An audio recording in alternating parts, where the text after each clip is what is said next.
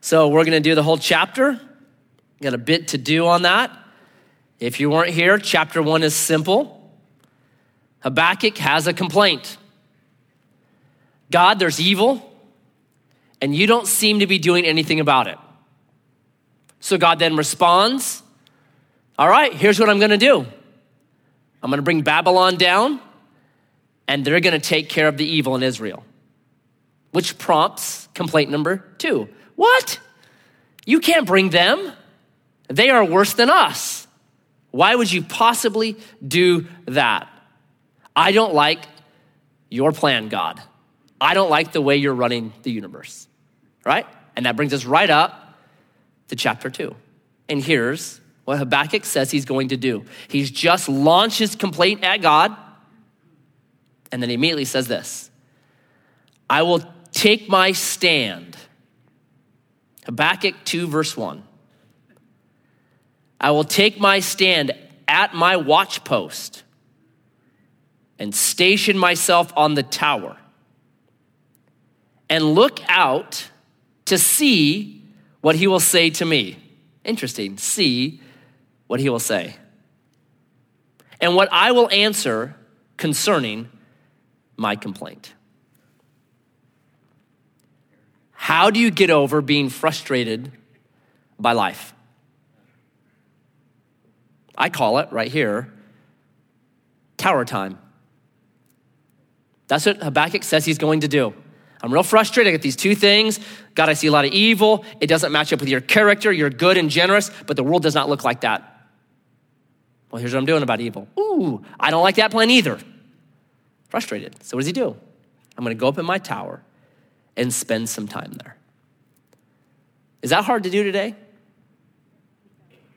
Right? The number one thing that people seem to say more and more is this I am so busy, right? I mean, it's the most famous, most favorite saying of everyone. I am so busy. My son Myron, who's five years old, says it. I'm so busy, Dad. I got a Lego project I got to finish. I got to color this thing. I got to feed the cat. I need to take a bath, torture. I need to play. I am so busy, Dad. My favorite was this guy that I saw on the streets a number of years ago. Like, he didn't even say he was so busy. All he did was point at his watch. Ah! And just walks on. I'm like, okay. Like, I'm so busy. I can't even tell you that I'm so busy. Like, it's insane. So, we were promised that technology would give us all this extra time, right? Go to the library, see if you can check out old popular mechanic magazines, right? They had all these, like, hey, in the future, you're just gonna have all the leisure in the world. You'll have dishwashers and you'll have a robot that will wake up in the night and it will go out and it will vacuum your house. We actually have those now, right? They had all these things. It's gonna make life so much, you're just gonna be able to hang out, spend time with your loved ones, leisure. Has that happened? The opposite. Now it's like we can multitask whenever and wherever we're at. In the checkout line, it used to be conversations and talk. Now the checkout line is, well, I can check my Twitter, my Facebook, my Instagram, my Snapchat, Craigslist. I can text some people back. I can check my Gmail account. I go and check my bank account. I can check my 401k. I can see what's happening to the Dow Jones because the Fed increased the rate. Like, you can do all this stuff. Instead of interacting with people, we now have all these other things that we can be doing all the time. It's very hard to have tower time. Very hard. No doubt about it.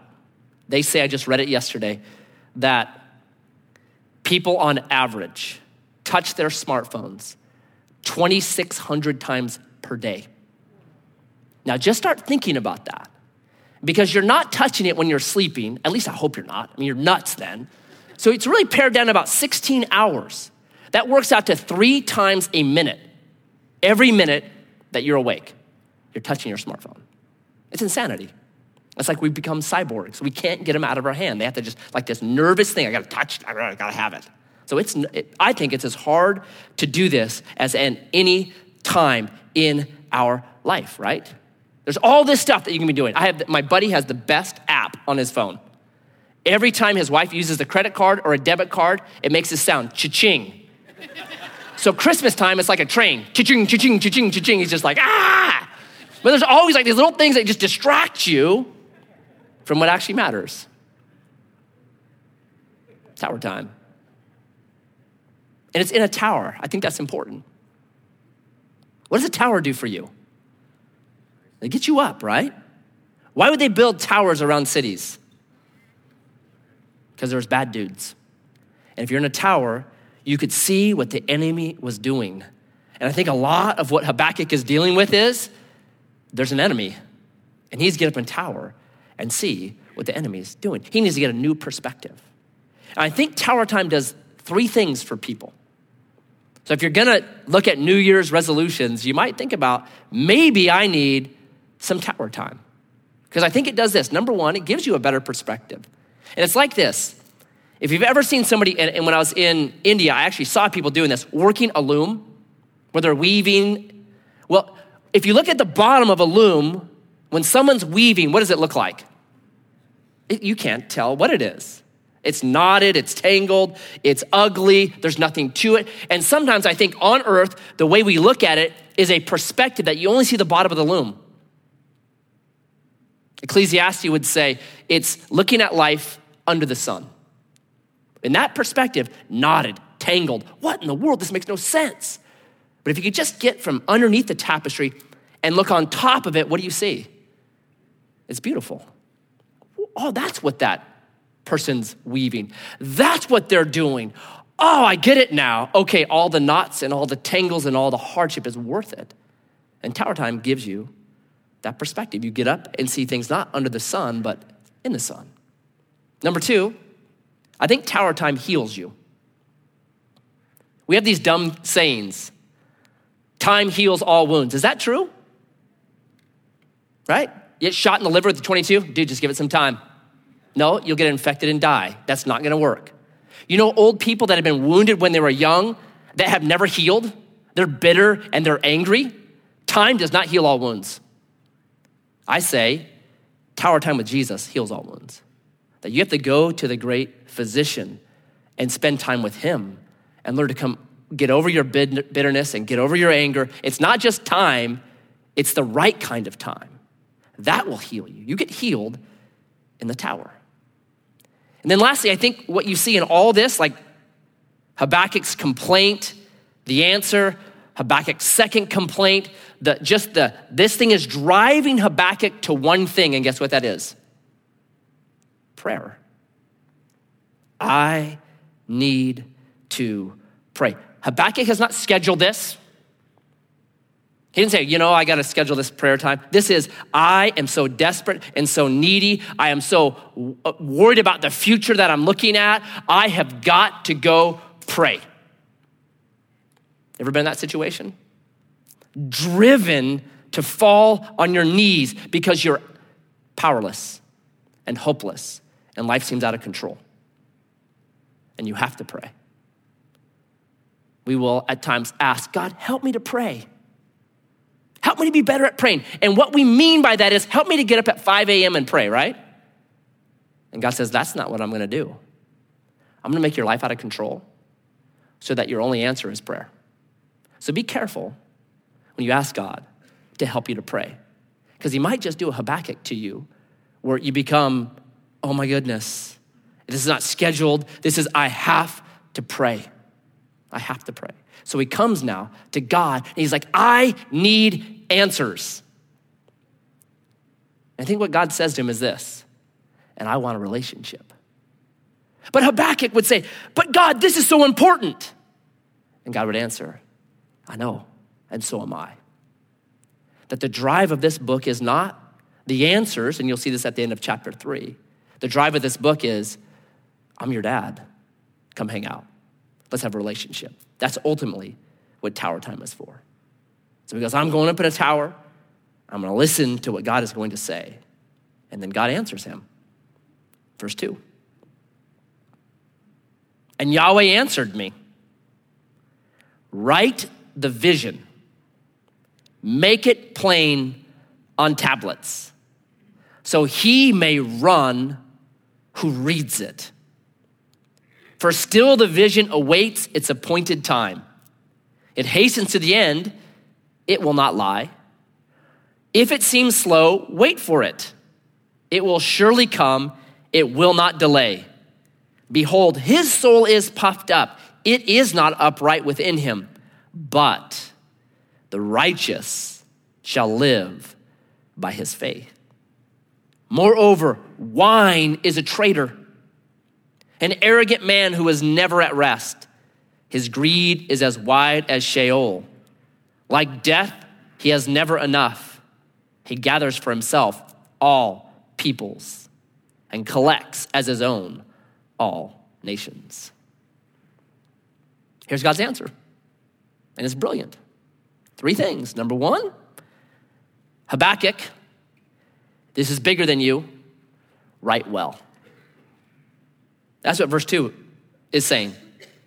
What I'm going to tell you, write the vision, make it plain so he may run who reads it. So the person that reads it gets excited and is energized for life. This is such an important point. Habakkuk, you think this is about this one little thing that's happening inside of Israel in 605 BC. No way your life, Habakkuk, is going to send out ripples that will affect billions of people. So write well so that the person that reads it runs, is energized. Do you know that about your life? That the life that you're living always is kicking out ripples. Sometimes they're catastrophic and they drown people. Other times they move them where they're supposed to be. Habakkuk is told, write it well, write it well. And I say this and I'll repeat it all the time. You and I are the only Bible most unbelievers will ever read. If they're wondering what Jesus is like, if they're wondering what Christianity is all about, they're not most likely going to read Habakkuk. Guess what they'll do? They'll look at your life and the ripples from your life are teaching them something. Are we writing well? What are we writing? A comedy? A horror show? A drama? Fiction? What are we writing? Habakkuk would say, It matters. It matters. Write well because your ripples go out. And if they go out right, people that read your life get energized so they run on. Brilliant. Number two, I've got it. Be patient. Verse three. Still the vision waits its appointed time. Well, everything that I've been talking about, Babylon coming, the evil that's happening, listen, there's an appointed time for it. It hastens, it will not lie. If it seems slow, wait for it. It will surely come, it will not delay. I've got it. Be patient. The prophet Isaiah would say this in Isaiah 40, 31. He would say, Those that wait on the Lord will mount up with wings like an eagle. They'll run and not grow weary. They'll walk and not faint. Wait for it. Be patient. Have you found that God's timing is really good? Like, even though you want it to happen faster or a different way, when you've actually waited for it, Isaiah 40, 31, Habakkuk 2, verse 3, that all of a sudden you're like, oh my goodness, I'm so glad I waited.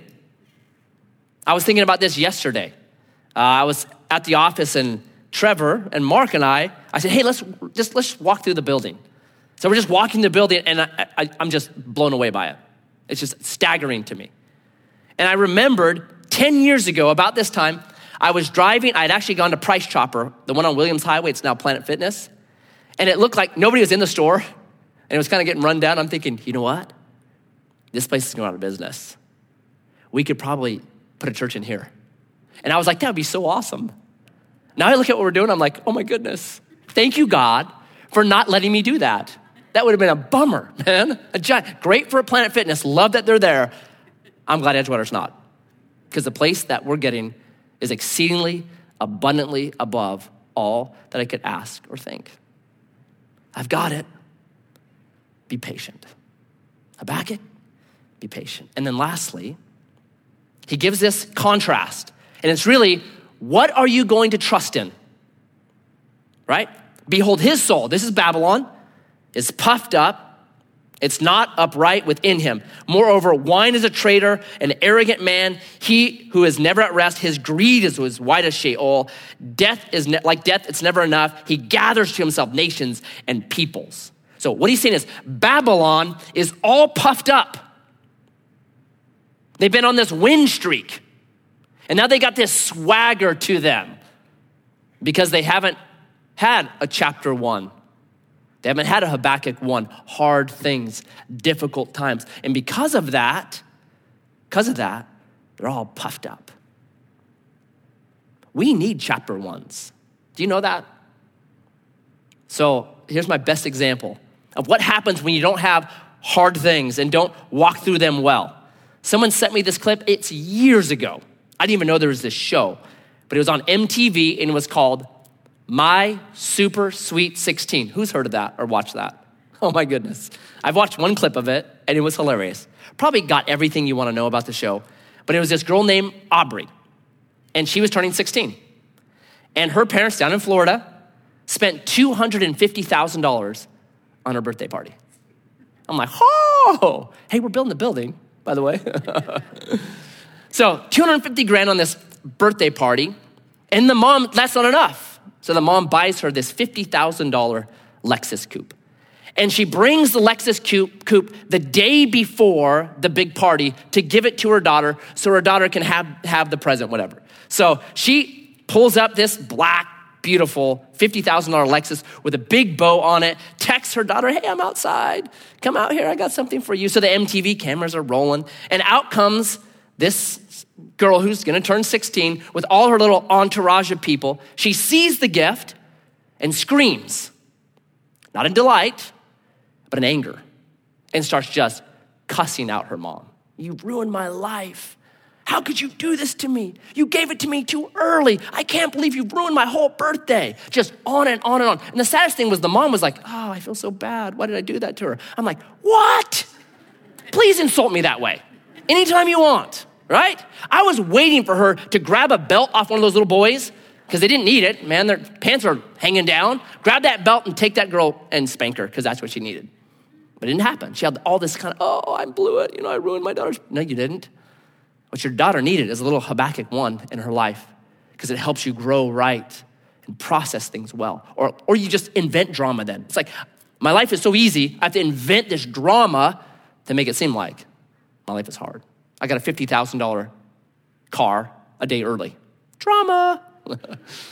so, what's being said here is this they're all puffed up, they're greedy because it's been too easy. Just win, win, win, win, win. They are full of themselves and they gather nations and people. They've just, they've just got their own way. People that get their own way too, for too long, it's bad news. Just look at the news right now.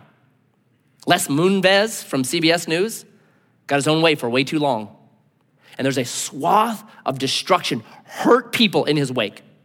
Harvey Weinstein got his own way for way too long.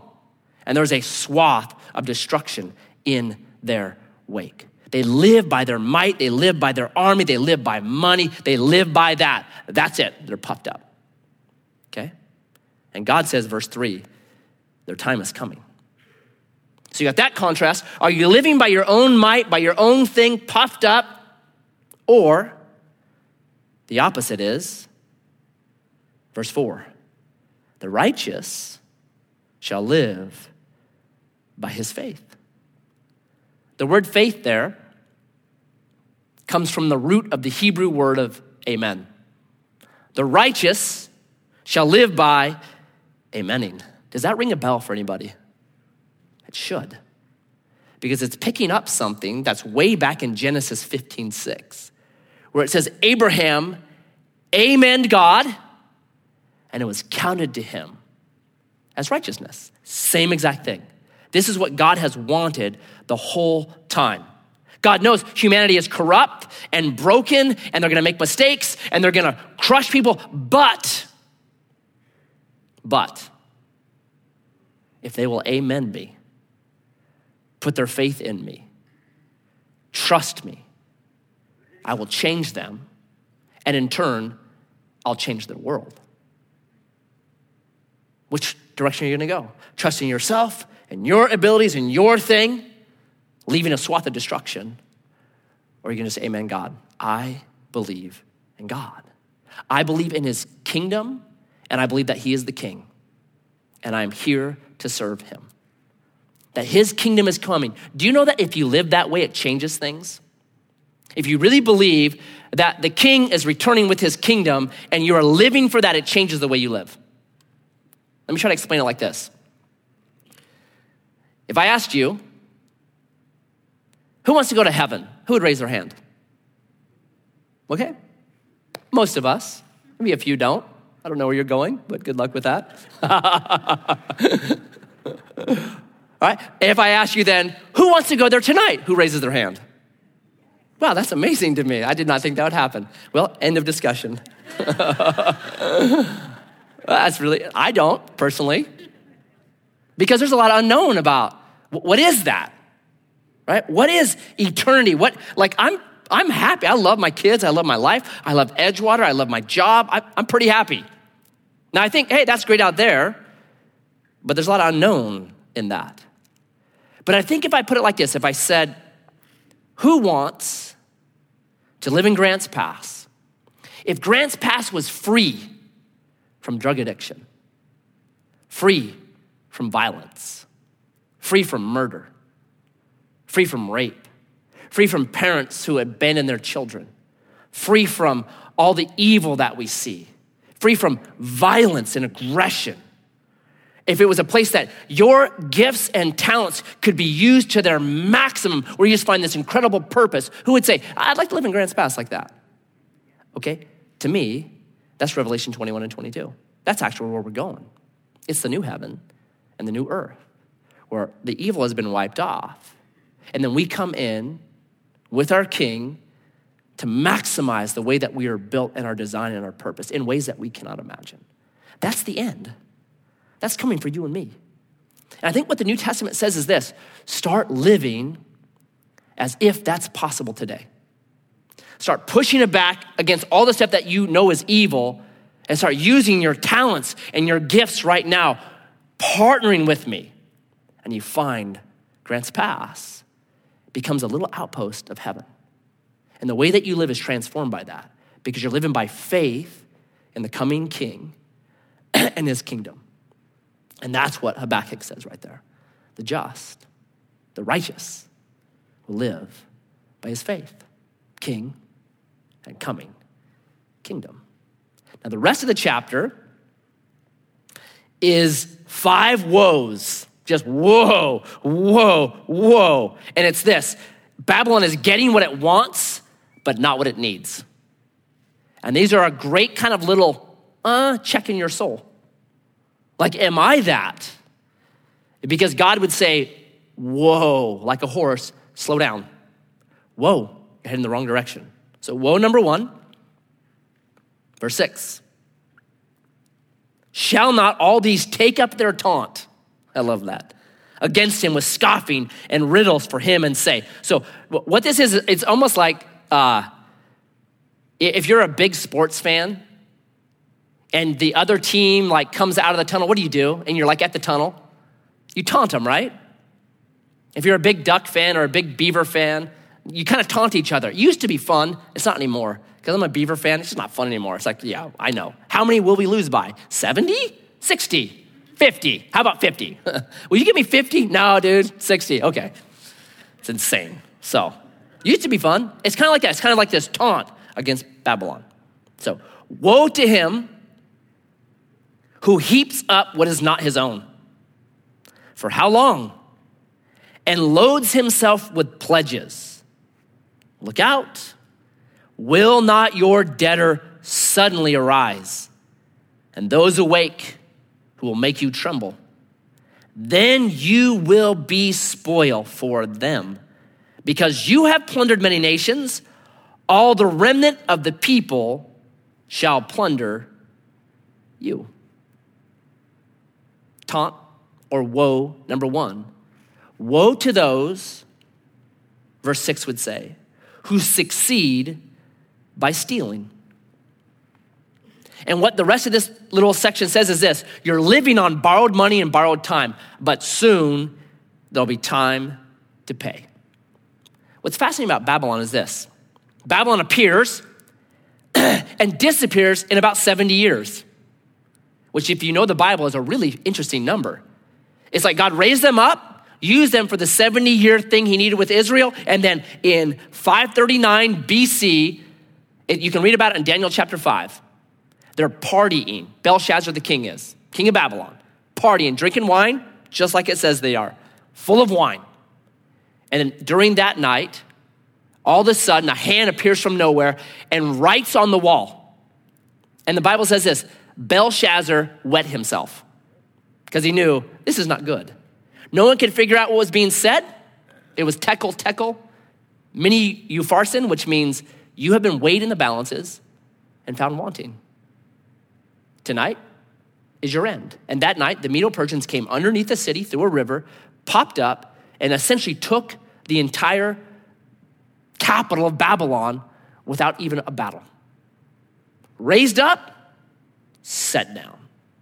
You did this, it's coming back for you. And what you see really in world history is empires pop up and then they get set down.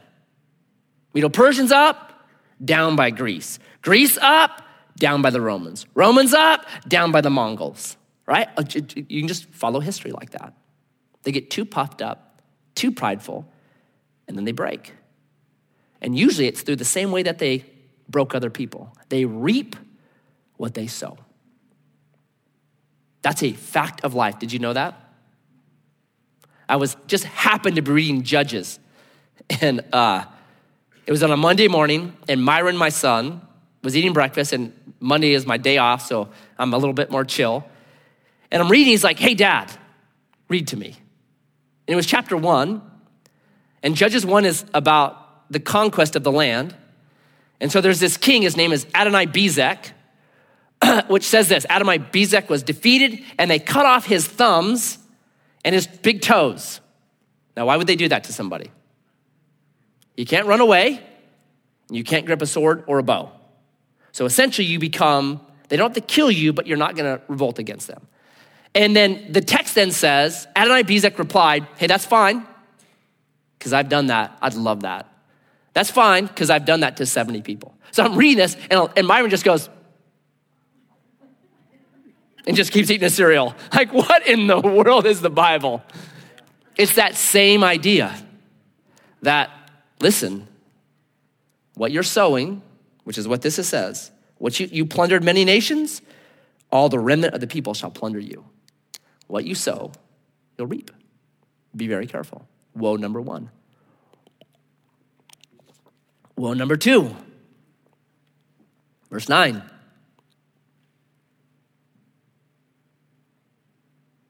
Woe to him who gets evil gain for his house, to set his nest on high, to be safe from the reach of harm.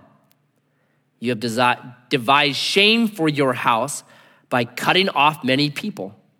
You have forfeited your life, for the stone will cry out from the wall, and the beam from the woodwork will respond. Woe number two Woe to those who get gain by evil. If you get something good in your life by doing something evil, it's evil, period. Be careful, because it says this you've devised shame for your house. Like, uh, verse 11, I just love it. The stone's gonna cry out from the wall. Your very house is gonna say, You did that wrong. The woodwork is gonna complain, right? It's almost like C.S. Lewis's, right? Like, hey, look out. The very creation knows what you're doing, and creation knows it's wrong. I think there's a truth to that. Read Romans 8 22. It says, All creation groans and travails. You know what creation is groaning and travail for? Dad to come home. Dad, come home. Things aren't right. People are doing evil. Things aren't right. Dad, please come home. What number two? One, number three Woe to him who builds a town with blood and founds a city on iniquity. Behold, it is not from Yahweh of hosts that people labor merely for fire, and nations weary themselves for nothing. For the earth will be filled with the knowledge of the glory of Yahweh as the water covers the sea. Woe number three people that use violence to get what they want. So, this is going back to chapter one. We looked at it that might is right, that if you can do it, then do it. We have an entire century, the 20th century was might is right. It led to multiple world wars, more bloodshed than any other century in history. Nations wearied themselves for nothing. Where's the Soviet Union today? Where's the Nazis today? Right? Wearied themselves for nothing on might is right. What do you think Jesus would say? I think he would reverse that and say this right is might. Doing the right thing is the mightiest way to live. That even if you can call 72,000 angels, the right thing is the mighty thing. No, I'm not gonna. That even if you could punch somebody back, Jesus would say, the right thing is to turn the other cheek. Even if you could hold unforgiveness from somebody, Jesus would say, No, Father, forgive them. They know not what they do. That right is might. Doing the right thing is the mightiest way to live. I think that's what Jesus would say. He'd reverse that, just like he reversed everything else. And I love this little phrase in verse 13 people that labor merely for fire. All their efforts, all their work, just heap it up on a bonfire and torch it. Maybe a modern translation would be this. Maybe the message would put it like this People that labor merely for the dump. I think every person should make a one year pilgrimage to the Merlin dump. It's so good. Get out and just smell. You know what I call that smell? Yesterday's treasure. That's what it is. Yesterday, that was somebody's treasure. They spent hard money on it. They went and they thought about it and they purchased it and they thought, this is it.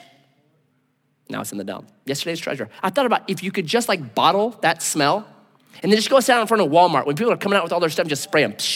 That's what that is, man. Tomorrow, that's where that's going. Just know that. Don't put your hope in that TV. Don't put your hope in that thing. Listen, it's, it's headed to the dump. Like the last time I went there, which was a couple years ago, there was an entire house there. Like it was from maybe the 1950s or so. And I just remember thinking, man, there was some dude in 1950 who spent a lot of time and a lot of money and a lot of effort to build that home thinking, yeah, now it's at the dump. Just imagine that, man. That's like, whoa. I thought about my house. At some point, if Jesus does not come back, my house is going to the dump. That's what's gonna happen to it. It's yesterday's treasure. That's what you're smelling. That's what you're looking. So be careful. And possessions are not bad. Do you know that? There's no problem with possessions. It's do they possess you?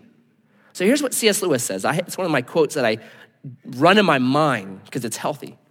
He says this quote, prosperity knits a man to the world. He feels that he is finding his place in it well, really, it is finding its place in Him. Be careful. Possessions are not bad at all. Just don't let them possess you. Right in the middle of this woe, it's almost in the center of this book, there's light.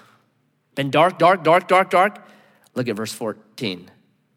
For the earth will be filled with the knowledge of the glory of Yahweh as the waters cover the sea. At the appointed time, Habakkuk, glory is coming. That word glory is kavod. It means the weight, the, the yes, the weight. It's dad's coming home and things will be set right. and the world be run the way that we know in our hearts they're supposed to be run. The echo of Eden that's in us that says, This isn't right, this is unfair, this isn't right.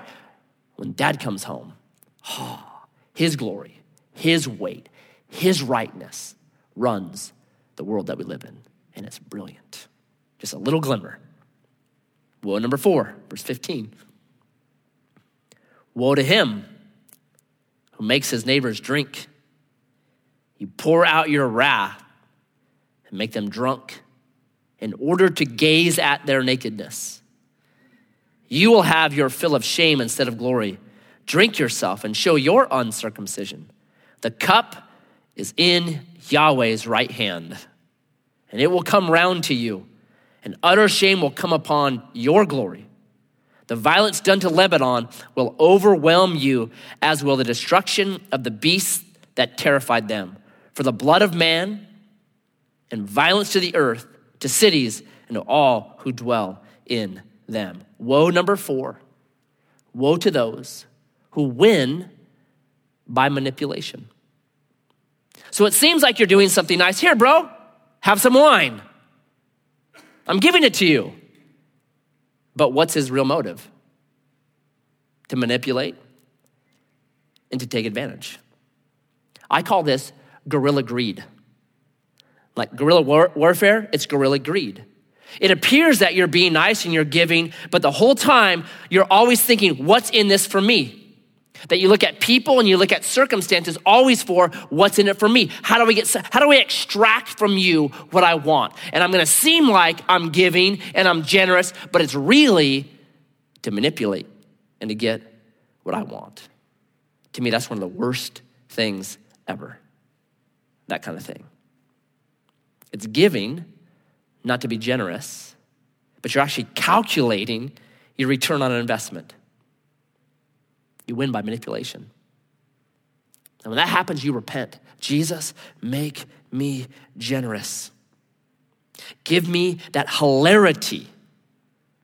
The New Testament says we're supposed to be having, that we're a hilarious giver, just throwing C notes around. That's how we're supposed to give. Not letting your left hand knowing what your right hand is doing. I don't think that's just about other people not knowing. It's like you're not even keeping track of it. You're not like, well, that dude, I gave him something, so he owes me something. No, you don't even remember it. True giving is, I don't remember I gave you something because I gave it. That's, that's better. And then the final woe. What profit is an idol when its maker has shaped it? A metal image, a teacher of lies.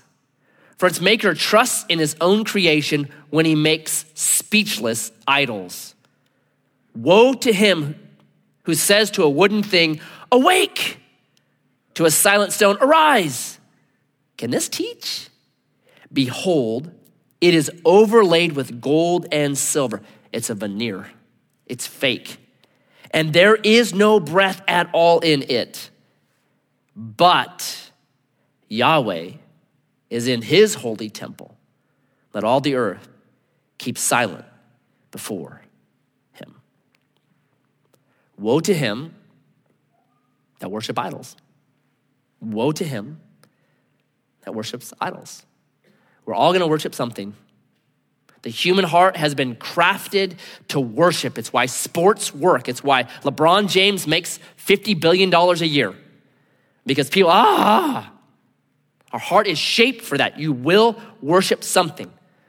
And what God says about these idols is this I love verse 19. There's no breath in it.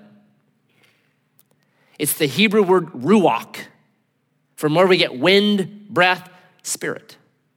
There's no spirit in it. These things are veneers. They don't have what you need, they lack it. But we all grasp at certain things that we worship. Who doesn't worship success at some level? Man, that's a big one for me. I want to succeed.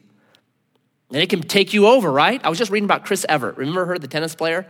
Like, she's a phenomenal tennis player. And they asked her one time, What drives you to win? This was her answer. Every time I win, I feel pretty. It broke my heart. What happens when you lose then? Right? Are you ugly? You're the same person. Deriving value from that. Or maybe the best is Rocky 1, the really good Rocky movie. when he and Adrian are having that conversation, right, about fighting. He's like, Why do you want to fight him? Why do you want to do that? He goes, Because I want to go the distance. Why? He's going to end up killing you. Why do you want to do this? And his answer was this because then I'll know I'm not a bum. 36 minutes in another in a ring with another man is going to prove you're not a bum. You're going to do that, but it still won't be enough, will it? Because you're going to need Rocky 2 and Rocky 3 and Rocky 4, Rocky 5 and now there's Creed and I mean, ah, it's never going to be enough. Man, success is it just runs you ragged. Idols are takers. They take from you. You give yourself to them. They capture you. So I wrote down a number of years ago, and I stole this from Tim Keller. He has this book called Counterfeit Gods, where he talks about how the heart is just an idol factory. And he gave these little, like, one liners to evaluate your life to see if an idol's taken over. And they're really healthy. And I'll just end up my own time, you know, every couple months, I'll just run through these. i am gonna read them to you. You can just listen. Here they are. This is how you can check where's my heart at? Have I created an idol? Listen to these. Number one, what consumes most of your thoughts and feelings? Number two, what motivates the things that you do? What are you most afraid of? Growing old? Being poor? What brings the most frustration or anger in your life? What would your friends say is your favorite topic? What's the one thing that you can't live without? This is a good one. What is the one thing that can change your mood in an instant? I'm like, that is brilliant. Whew. Ouch. what brings you solace? Ice cream. What's the one thing you wish God would do for you? Those are great questions. If you want them, I'll email them to you. You can email me, matt at edgewaters.fellowship.org. They're good. And this book ends, or this chapter ends, I should say, with this phenomenal verse. But Yahweh, idols, idols, idols, takers, takers, takers, veneer fake, no rock in them. But Yahweh is in his holy temple. The temple is the place in the Bible where God gets to meet with man. It's that space, right? It's the Eden. Eden was a temple.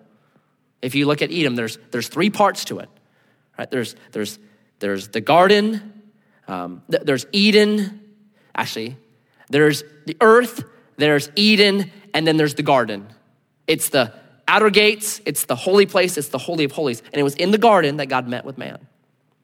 All the temple was was a recreation of Eden. Look at all the symbols in there. There's palm trees, there's like fruit, there's all, there's all these symbols from Eden that are ported into the temple because it's the place that God meets with man.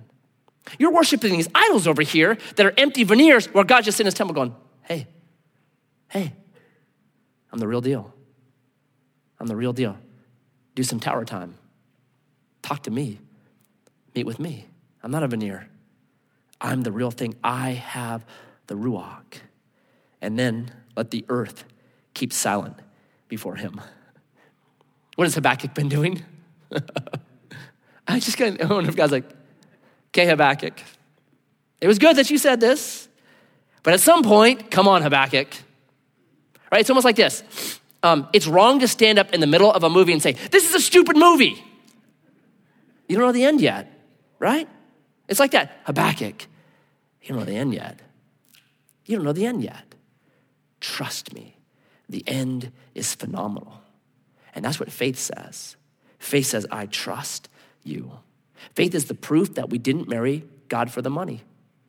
That when chapter one happens, we say, I don't care. I didn't marry God for the money. And God may not give you the answer to whatever you think you need the answer to.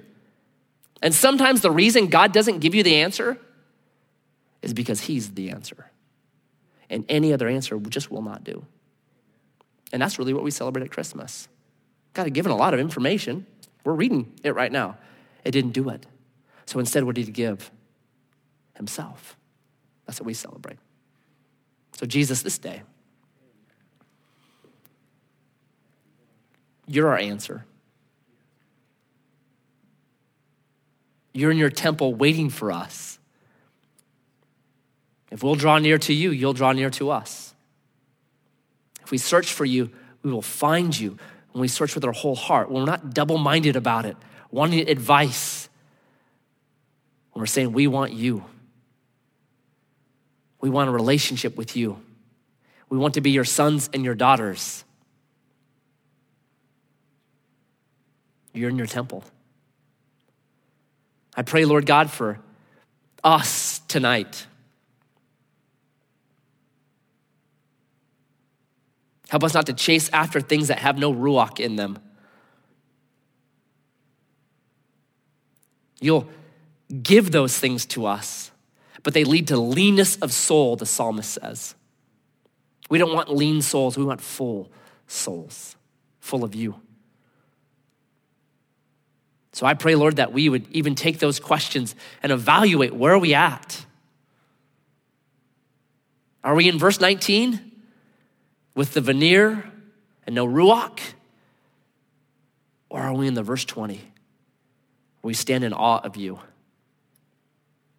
in your temple, meeting with you? Cleanse us from idols. Show us where they're at, where they're hiding. And consume us with your love so we forget about them. I pray, Lord, for